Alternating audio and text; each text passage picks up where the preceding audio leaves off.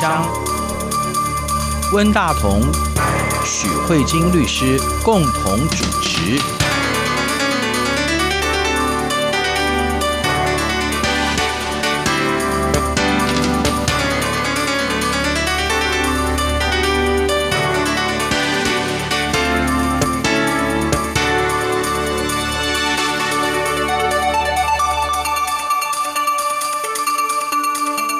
各位听众好，这里是中央广播电台两岸法律信箱，我是温大同。听众朋友大家好，我是许慧晶许律师。许律师，呃，我们在那个自由亚洲电台的一个报道当中，看到一个相当值得注意的话题哈，就是呃，浙江大学有一位教授，他被杭州一个野生动物园收集了他的呃人脸辨识。总而言之，有一些纠纷，然后最后他告上了法院，然后法院在十一月二十号的时候做了判决嘛哈，然后判这个动物园要赔他一千多块钱人民币哈。由于他牵涉到的是动物园收集客户的指纹，还有人脸辨识，所以这个新闻跟新科技对于人的资讯的收集这方面，算是一个比较新的议题嘛哈，所以引起大家蛮多的讨论的。我想许律师应该对这个也应该很有兴趣的去做了一些研究，对不对？嗯，其实他这个新闻每一次都有上国际媒体的版面，哦、是因为浙江大学这个副教授他向杭州的这个人民法院提起这个民事的侵权行为的诉讼案件的时候，嗯、新闻就已经有报道一次了，哦、他还有登上 B B C 的那个中文的新闻，嗯、然后就那时候媒体就是用封说人脸识别第一案。然后大家都非常的高度关注说，哎，那接下来中国的法院会是怎么样看待这样的一个人脸辨识的搜集案件，嗯、所以去年其实四月的时候就已经有提起这个民事起诉。对，我想之所以会这么重视，可能是因为中国大陆的人脸辨识的搜集是非常非常的普遍，甚至可以说极度泛滥，对不对？嗯、对啊，哦、那我想这个也是牵涉到一个在被高度 C C T V 所监控的一个社会啊，那人们对这样的一个事情总有一些想法，或是疑虑，或是一些担忧，或是觉得是不是我的权利是不是受到损害，嗯啊、所以我想人们会关注这样的话题，应该也是很合理的。对，因为温大哥说的非常好。其实我觉得这一位浙江大学的副教授，他提起这个诉讼是相当具有实验性质的。嗯、我为什么这样说呢？因为他在二零一九年四月起诉，审理等等的关系，那曾经有一度开这个调解庭，调解庭的时候就有询问原告，也就是这个、嗯、这位副教授教授说，请问你有没有想要就是和解？因为他整个损害的部分其实也不大，就退这个动物园入园卡也才人民币一年一千三百六十块，其实你说金额也没有很多，嗯、所以可能对法院来说，就是哎，你金额也不大，看起来争议性也不是很高，大家双方有没有可以和解？那这样就可以节省司法资源。但是这位副教授他就直接拒绝了法院和解的提议。他说：“我希望这件案件可以继续的走下去，嗯、我也希望法院能就这件事情做一个判决。嗯、那不论法院判决是如何，至少都是可以作为在中国涉及到人脸的识别啊，或是指纹的搜集的一个指标性的案例。嗯”所以我觉得这个教授当初他可能已经有一种实验性的性质，想要去挑战中国的这个个人资料收集的一些呃政策啊或策略这样子。所以在今年的就是二零二零年的十一月二十号的话，嗯、那这个地方法院就做出了第一审的判决。那判决出来以后呢，应该说这个教授有些诉求有达到，嗯、有些诉求没有达到。那所以这个判决一出来以后，果真他立刻又上了 B B C 的版面了，嗯、就说哎，他这个人脸识别的第一案宣判了这样子。嗯、对，那我们就可以来看一下这个案子具体的情况。其实就是一个非常民生消费的，就是你可能会去动物园啊，去逛逛啊，看看动物啊，做一些知识上的或者是休闲上的消费。那它这个呢，入园的方式呢，它一开始就有推出这样的一个入园卡。那在这一年内，你可以无限制的进去这个动物园拜访的次数。嗯、那但是在你办这个入园卡的时候，他需要收集你几项资料。第一个，他需要你的真实姓名；嗯、第二个，他希望留你的手机号码；嗯、第三个，他会收集你的指纹；对，嗯、第四个，他会收集你的照片。嗯、那呢，每一次进园的时候都是用指纹刷进去的。嗯、后来呢，可是因为使用指纹啊，会有一个很大的行政管理上的不方便，就是呢。指纹的好处就是它不会被伪造，所以你拿这个卡片就不会一个人买全家人用，对，基本上不会产生这个问题。而且还有一个很不好用的地方就是，如果你的手是湿湿的或油油的，嗯，你可能就是在那个指纹器里面刷半天会刷不出来，嗯，那你刷不出来就会影响到后面排队的人，嗯，所以大家可能就会觉得说，哎呀，指纹感应第一个要反应时间，嗯，第二个又会有那些不容易读出来的情况，嗯，那这样会影响到园方进园的那些速度，所以动物园园方他就心里想说，哎，那这游客管理要怎么样，不要耽误大家的行程。后来就觉得说啊，那不然用那个刷脸好了，嗯，这样子一看镜头抓到几个特点，对，嗯，那至少脸脸不会油油的什么之类的，嗯，然后就可以赶快刷脸进园这样子。所以后来动物园就改说，哎，我们指纹已经取消入园，但是改成刷脸，嗯，那已经有用简讯有通知所有的会员们说，哎，那我们现在以后不用刷脸，嗯，那这个副教授就觉得说，哎，你跟当初讲的东西不太一样，嗯，所以他就说，哎，那我要求退卡，我拒绝动物园方利用人脸刷脸的方式来做入园的方式，嗯，那这个教授之所以生气的原因是为什么呢？是因为呢，这个刷脸并不是补说，哎，那个教授你哪一天还要到我们动物园去刷脸，嗯，他不是，他利用的是他当初不是有提供一个照片吗？哦，是，然后所以园方就把这个照片输入在他的刷脸系统里面，嗯，就你的照片进行比对分析，嗯，这样未来他运用到这个照片跟你真实的人结合以后，如果比对成功，嗯，你就可以直接入园成功，okay， 这样子。那这教授就很生气，他就觉得说，哎，你这个动物园是不是搜集我的个资有点太夸张了，嗯，他做了几个很有趣的诉求。第一个，他要求的是那个指纹的条款要无效，嗯，第二个他要求就是人脸辨识的条款要无效，嗯，第三个他有一个很大的，我觉得这才是整个案件的重心，他要求呢，这个动物园呢从此以后要把他所有的个人讯息都删除，包括他的姓名，嗯，他的身份证啊，手机啊，照片啊，指纹，还有一个就是他入园记录，嗯，就是也就是他曾经在这个动物园里面所留下的痕迹都要一笔勾销，干干净净这样子，嗯，结果这个案子后来就进去了法院，那可能也经过相当大的审理，最后法院做出来的决定呢，我觉得这个教授他的利益是相当的高，就是他想要根本性的去挑战，就是动物园要收集他的个人的资料，还有他的行动的记录，对，种种的这一方面，他其实是强调的其实是隐私权，对对对，受侵害的部分，对。对，但是我觉得法院在处理的时候，他啊、呃、有一点认为这样的诉求可能是那个案子里面所处理不到的。嗯嗯，法院他说，当初在入园的时候就已经有跟你讲好，你要买这个卡，你就要提供姓名、手机号码、指纹跟照片。嗯，那法院就反问他。就是在判决里面就反问说，不然你要动物园方是怎么办呢？怎么样去管理他进进出出的这些旅客呢？你不觉得很有必要吗？万一有发生什么事情，比如说像我们现在疫情期间，万一如果发生，哎，有些人感染啊，那你要叫园方怎么样去做这个什么人口疫调呢？所以法院就认为说，收集这些资讯是有它的必要的，但是法院认为说，依照契约里面当初就讲好是指纹入园，也有收集照片，那只是比对你这个人跟照片的长得是不是一样，嗯，但是动物园这一方并没有告知消费者说，你会把他的照片挪去做人脸辨识系统的辨别使用，嗯嗯，这件事情是消费者当初所不知道的，okay， 是，所以法院认为动物园如果有违约的话，就是在这一块违约了，嗯，所以法院就认为说，哎，你因为没有告知消费者说你要把他的照片拿去刷脸，这个个资是不 OK 的，嗯，所以要罚钱也是罚这一块。对，所以最后呢，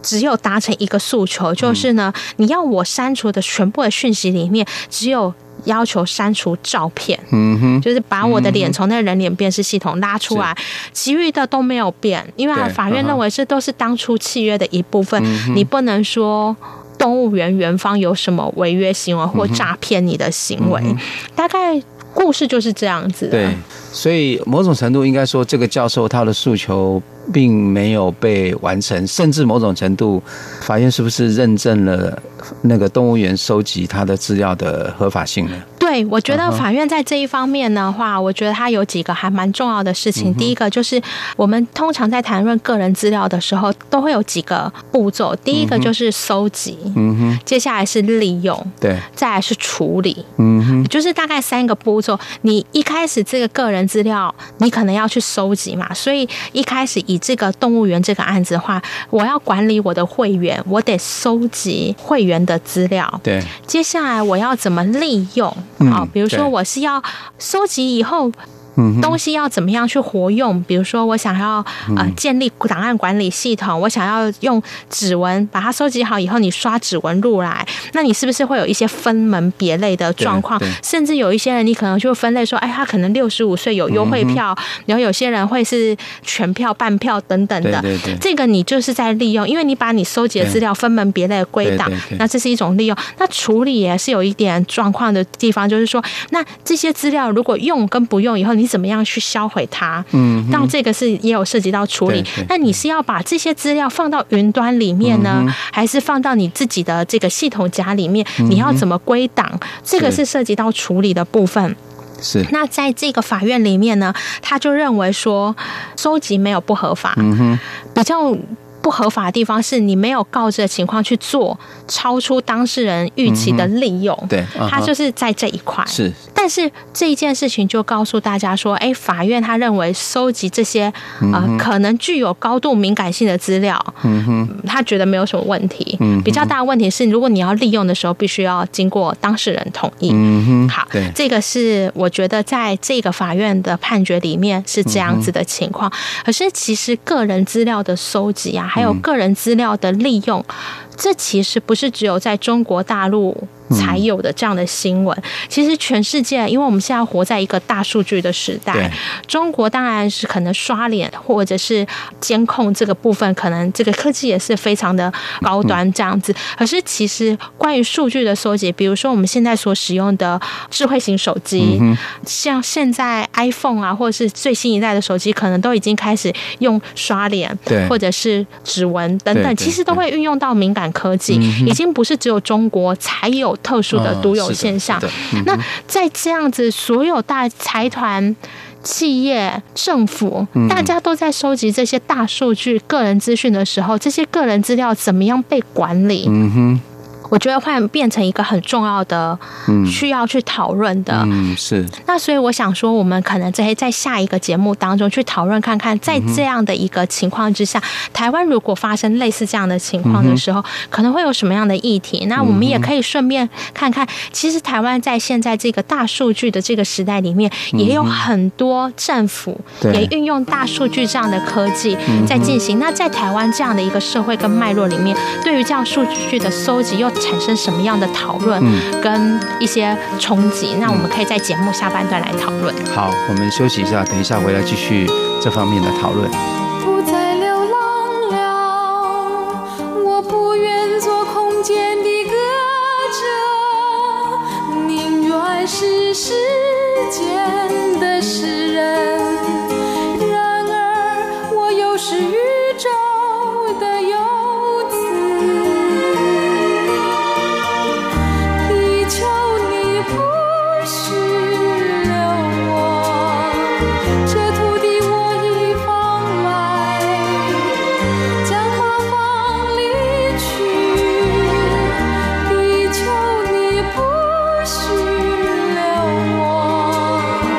这土地。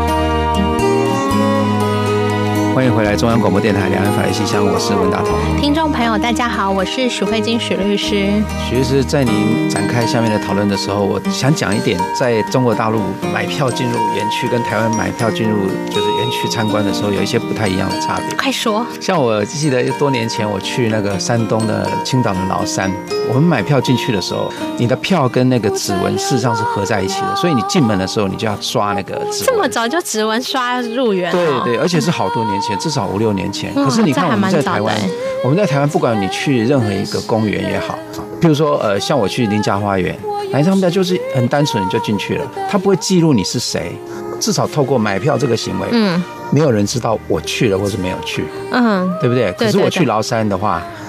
就, 就会永远知道几年几月几日，对，然后你在几点的时候去了崂山，对对 对, 对，甚至搞不好出园的时候搞不好也有记录，对对对对对，所以你至少会有一种被记录的感觉哈。嗯，我觉得我们很某种程度我们事实上希望我们的行动隐秘一点，也不晓得为什么，总而言之好像隐秘一点比较安全的感觉。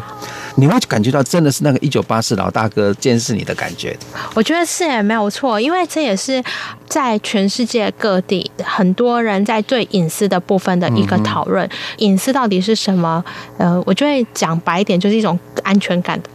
隐私这个概念就是 privacy 这个单字，嗯，还有隐私作为一种权利的讨论，嗯，其实你就可以发现啊，科技影响到这个法律的论述，刺激人们的思考，真的会影响蛮大。早期对于隐私的概念，它其实是以财产权作为跨规的基础，早期的隐私权是附着于财产权。什么意思呢？就是这一块领域或者是这个家是我的，嗯，只要是我家我的财产领域的范围内，我不接受任何人来侵犯它，嗯，所以是以家的概念为主。嗯，所以早期你如果看美国的法院判决都还很有趣哦，嗯，就是我在我家种大麻，嗯哼，警察可不可以来搜索？哦，这样子哦。对，那现在问题就是，哦，你怎么知道我在我家的庭院种大麻？嗯，他说我们是那个有点像那种空照直升机，嗯，从高空看下来看到你家在种大麻，他说从我家上穷碧落下黄泉，嗯，那一块都我的你那样子是非法入侵来看我家的田，嗯，所以你是侵犯我的隐私。所以当初的隐私权是以家为城堡的概念，嗯，后来就会产生一个很大的问题啊，那如果今天离开了家，进入一个电话亭，毒贩在电话亭里做交易，检察在旁边的电话亭监听的话，这样有破坏隐私权嘛？因为那不是你的家，所以后来大家就会发现，哎，好像隐私权渐渐不一定附着在财产上面，而是一个人行动啊，你的轨迹，你就会发现他的隐私权好像有点跟财产权不一样，啊，它变成你个人资料的记录，对，你会觉得这是一个我的隐私的概念，嗯嗯，所以这就会涉及到我们的科技的状况。以前早期没有那么多科技，就是家，嗯，可是后来大家发现，哎，移动越来越便利，嗯哦，包括你的早期可能是交通的发达，比如说火车啦、飞机啦，嗯，等等，再开始有一些记录。那到现在我们几乎随身的这个智慧型手机都在记录我们，所以你就会发现隐私权的概念概念讨论跟原本以前都有点点不一样了，嗯，所以以这个指纹或是刷脸这件事情，在台湾如果同样是动物园收集我们的个人资讯的话，嗯呃、我们比较不会马上就用到宪法隐私权的概念，但是我们很快就会遇到，在台湾现在这个思潮，其实企业的个资的管理啊的那个成本风险其实蛮大的，我们没有一个科技可以去确保你收集的资讯不会有个资外泄的情况，嗯，目前没有人敢跟你担保个资不会外泄，不会有骇客进入，对对对，而且事实上是经常有外泄的情况，对 对, 对，就是你防火墙或是治安系统做再好，你就是有可能存在会有破解的一天，因为会随着科技的使然，一定今天的科技比昨天的更好，明天的科技比今天更好，嗯，所以你的科技一定会有破绽的时候，对对对，那在这样的情况之下，企业要如何确保它个资不会外泄？这已经第一个要付很大的成本，嗯，那你当然可以说企业是违约了，但是目前台湾的这个交易啊，其实我们过去在节目就有提到，就是说像欧洲就有个人资料的这个准则，嗯，就是 G D P R 这个出来以后，嗯，它课给企业非常大的责任，嗯，你如果违规使用个人资料的话，企业会遭到很大的冲击跟受罚，嗯，其实欧盟已经对理脸书还有 Google 开罚都是几十亿美元的天价的罚款，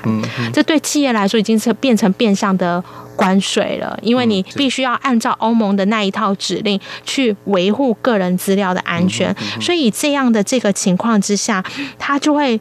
有可能会涉及到说，你今天如果这个企业，假设这个动物园想要收集游客的指纹跟人脸辨识的话，在台湾比较有可能会这样子的，就是客户如果要求需要删除的话，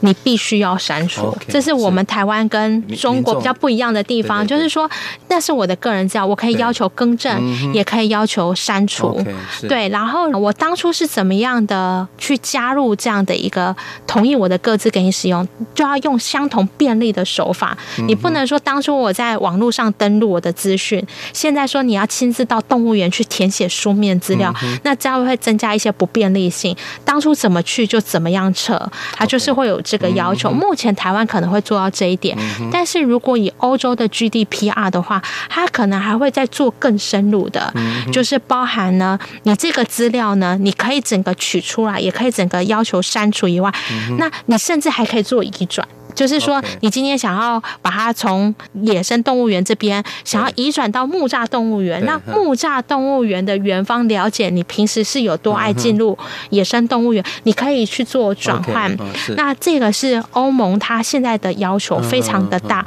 那为什么会讲到这么遥远的欧盟，是因为呢，我们现在如果在全世界是一个流通的交易嘛，所以如果台湾如果没有达到欧盟的指令的话，那我们在跟欧盟在做交易的时候，这个速度会比较慢，所以台湾今年我看应该没有机会，也有可能是因为疫情的关系，我们可能没有办法达到欧洲的 G D P R 的适足性的认证，但是我觉得台湾的隐私权未来一定会往欧盟的方向走，这个是没有问题的。嗯，那接下来这是私人跟私人的，也就是说同样在私人之间的企业，如果大企业有这样的收集这样的资讯，可能会有这个问题。其实听众朋友不晓得大家在中国是怎么样，可至少在台湾，我们在使用手机的时候，你就会发现它可能也会收集一些敏感性资讯，而你随时都可以删除、停止，也可以要求企业删除利用，这个部分其实都是因为 G D P R 的关系，因为它的影响是全世界的，所以你如果在使用手机的时候，你就会发现你可以设定不被记录、不被追踪，但它当然会告诉你说，如果你给我追踪的话会有什么好处啊？比如说你手机遗失很快可以定位啊，但你也可以取消。接下来我觉得还有一个更重要的是，因为这样的技术这么的好用，我觉得所有的国家都会想要用，尤其是没有一个国家的政客会希望他的人民觉得他在打击犯罪是软弱的，所以我们就会看到台湾存在非常多的这样论述，什么为了有效打击犯罪，所以我们希望呢增加指纹的收集，我们希望增加人脸辨识系统。嗯哼，那事实上我们台湾是真的内政部警政署花了很多钱去建立了一个警察行动平台，嗯，它就是因为台湾的入口监视器非常的多，它透过台湾的这个入口监视器也是搜集到非常多的人脸辨识，嗯，然后进行比对分析，对对对对，我们的警政署是说这个有助于一协寻寻找失智老人，对对对对对对对对对对对，我前几天听到一个广播，就是有一个失智老人失踪了，然后他到派出所之后，警察广播电台的广播说，啊，对，你看警察广播电台，他就说派出所透过人脸辨识系统辨识了他，很快这个老人就可以回到家里面去了。那时候他特别用人脸辨识系统，那时候听到觉得哇，现在已经到这种程度了。对啊，所以就会关于社会安全这件事情，嗯，包括打击犯罪，包括寻找失智老人，大家就会觉得说好像会让这个社会更安全，嗯，但是这样子的话其实无形之中他也是收集非常多记录所有人在公共场所的生活轨迹，嗯，你就会知道你每天都从哪边走，那就会联想到温大哥讲，有时候我们会希望我们在哪里不要被发现，对对，我们有时候希望享有一种亲近的自由。我记得有个故事还蛮有趣，他说我们对自己的先生或配偶或是自己的情人都不一定巨细靡遗的讲今天去哪里，嗯，可是你却会跟一个从来没有跟你有任何感情基础的摄影机，嗯哼，他他却比你的配偶还要了解你在哪里。那甚至有时候你会回望这个摄影机，想说在这摄影机的背后是不是是谁？对，他有什么目的？对，对，这一种是一种没有安全感的情况。对，这个还有蛮有趣的，就是像今天很快是透过呃人脸辨识系统找到失智老人。那如果你今天换一个想法，如果今天是一个嫌疑犯呢，嗯、那会产生什么问题？其实过去在刑事诉讼的过程中，最常出现冤案的情况就是错误的指认。嗯、比如说一个受害者错误指认说，那你就是凶手。嗯、那这样子，你可能被错误指认的那个嫌疑犯，可能就要经历很长的一段。对对对，诉讼这样子。是是是，那因为我们发现人脸辨识系统，它是用你的呃眼睛啊、角度啊几个不同的那个面积点去连接，说，哎、嗯，这一个人的这个脸型大概是长什么样子。对。那理论上这个并没有办法非常的精准。那万一它又用在刑事的追踪系统上，嗯嗯、我觉得会有导致一些不必要的指认错误的情况，也就是过去关于错误指认的这些刑事法学的讨论，嗯、也都有可能在人脸辨识中被进一步的讨论。嗯、尤其大这时候大家可能会甚至会更会讲说，科技都把你辨识出来，你还有什么还要狡辩的？嗯、就会形成一个非常困难的循环论证。啊、我觉得这个是一个除了隐私以外还有一个非常重要的讨论。啊、那另外还有当然就是会涉及到，就是其实我觉得关于隐私的部分，目前台湾可能还算是会遵照就是大法官会议解释说，你关于敏感性的资讯的这个部分不是不能收集，可是你收集一定要非常有立法，要超级无敌正当，手段也要非常的跟你的立法目的非常的切合，嗯、然后非常的完整，然后要通过最严密的考验。希望这个权利能够受到一些限制。对，我有时候走在台北的路上，我觉得蛮好玩的，就是台北路上有时候会有一些摄影机，它上面会写一些，你知不知道它写别写什么，你知道吗？不知道。它有一点抱歉的意思，就是说不好意思，我收集了你的资讯，这样为了什么什么缘故，我设了这个，嗯、所以我觉得说是一个很。啊、很害羞的摄影机，很害羞的摄影机。对，摄影机在收集你的资讯的时候表达了歉意，他不是故意的。对， 对， 对， 对，我觉得还蛮有意思的。对，所以我觉得台湾在这方面可能也会有一些意识到。对，只是说搭人脸辨识这个部分，我觉得还有一个就是对我来说比较担心，如果你要用在犯罪追诉的话，嗯、我觉得可能真的会产生错误指认的问题。嗯嗯、是，因为我们这是两岸法律现象嘛，透过中国他们在刷脸或是人脸辨识或是指纹这个部分，嗯、一来可以从消费者的权益着手以外，嗯、那如果在台湾的系统脉络来说的话，我们台湾至少还会受到 G D P R 的冲击，嗯、你必须要符合欧盟的准则。嗯、另外政府的话，如果要透过这样的大数据来收集人民的个资的话，除了呃，宪法上的这个隐私权的部分，嗯、其实我觉得还有一个错误的指认这件事情需要很谨慎的去对待。是，所以虽然现在科技很进步了，不管在指纹的辨识也好，或者是说人脸的辨识也好，事实上它是非常方便的一个一个科技，而且事实上已经非常的成熟了。嗯、可是在这些收集上，我觉得我们至少在台湾的社会里面，它有一种意识，就是说，嗯这个可能还是会侵犯到人的隐私权，所以它在应用的时候被要求说你要很节制、很节制的去使用，对不对？对。那我想这个也是作为现代人的一种无可奈何的处境哈，呃，所谓的隐私权被侵犯这样的一个无可奈何的处境。嗯、那我们也希望，就是说法律能够或者宪法能够保障我们在这样的状况之下，能够被侵害的程度，事实上是被法律所限定的，就不要无所节制啊。对， 对， 对，因为无所节制之后，你很难收拾那个后果。对。对对对，而且我想包含像欧威尔的一九八四的这样的一个老大哥的监控的一个提醒哈，嗯、我觉得他在这么早之前都已经提到了，我觉得也是一个很重要的警示吧，嗯、就是提醒我们社会的发展需要注意的一些防范哈，防范那个数位集权的存在。对，没有错。嗯，好，今天谢谢许律师给我们带来这个非常尖端的话题。好，谢谢温大哥，也谢谢各位听众，那我们下周再会，拜拜。拜拜。世间的诗人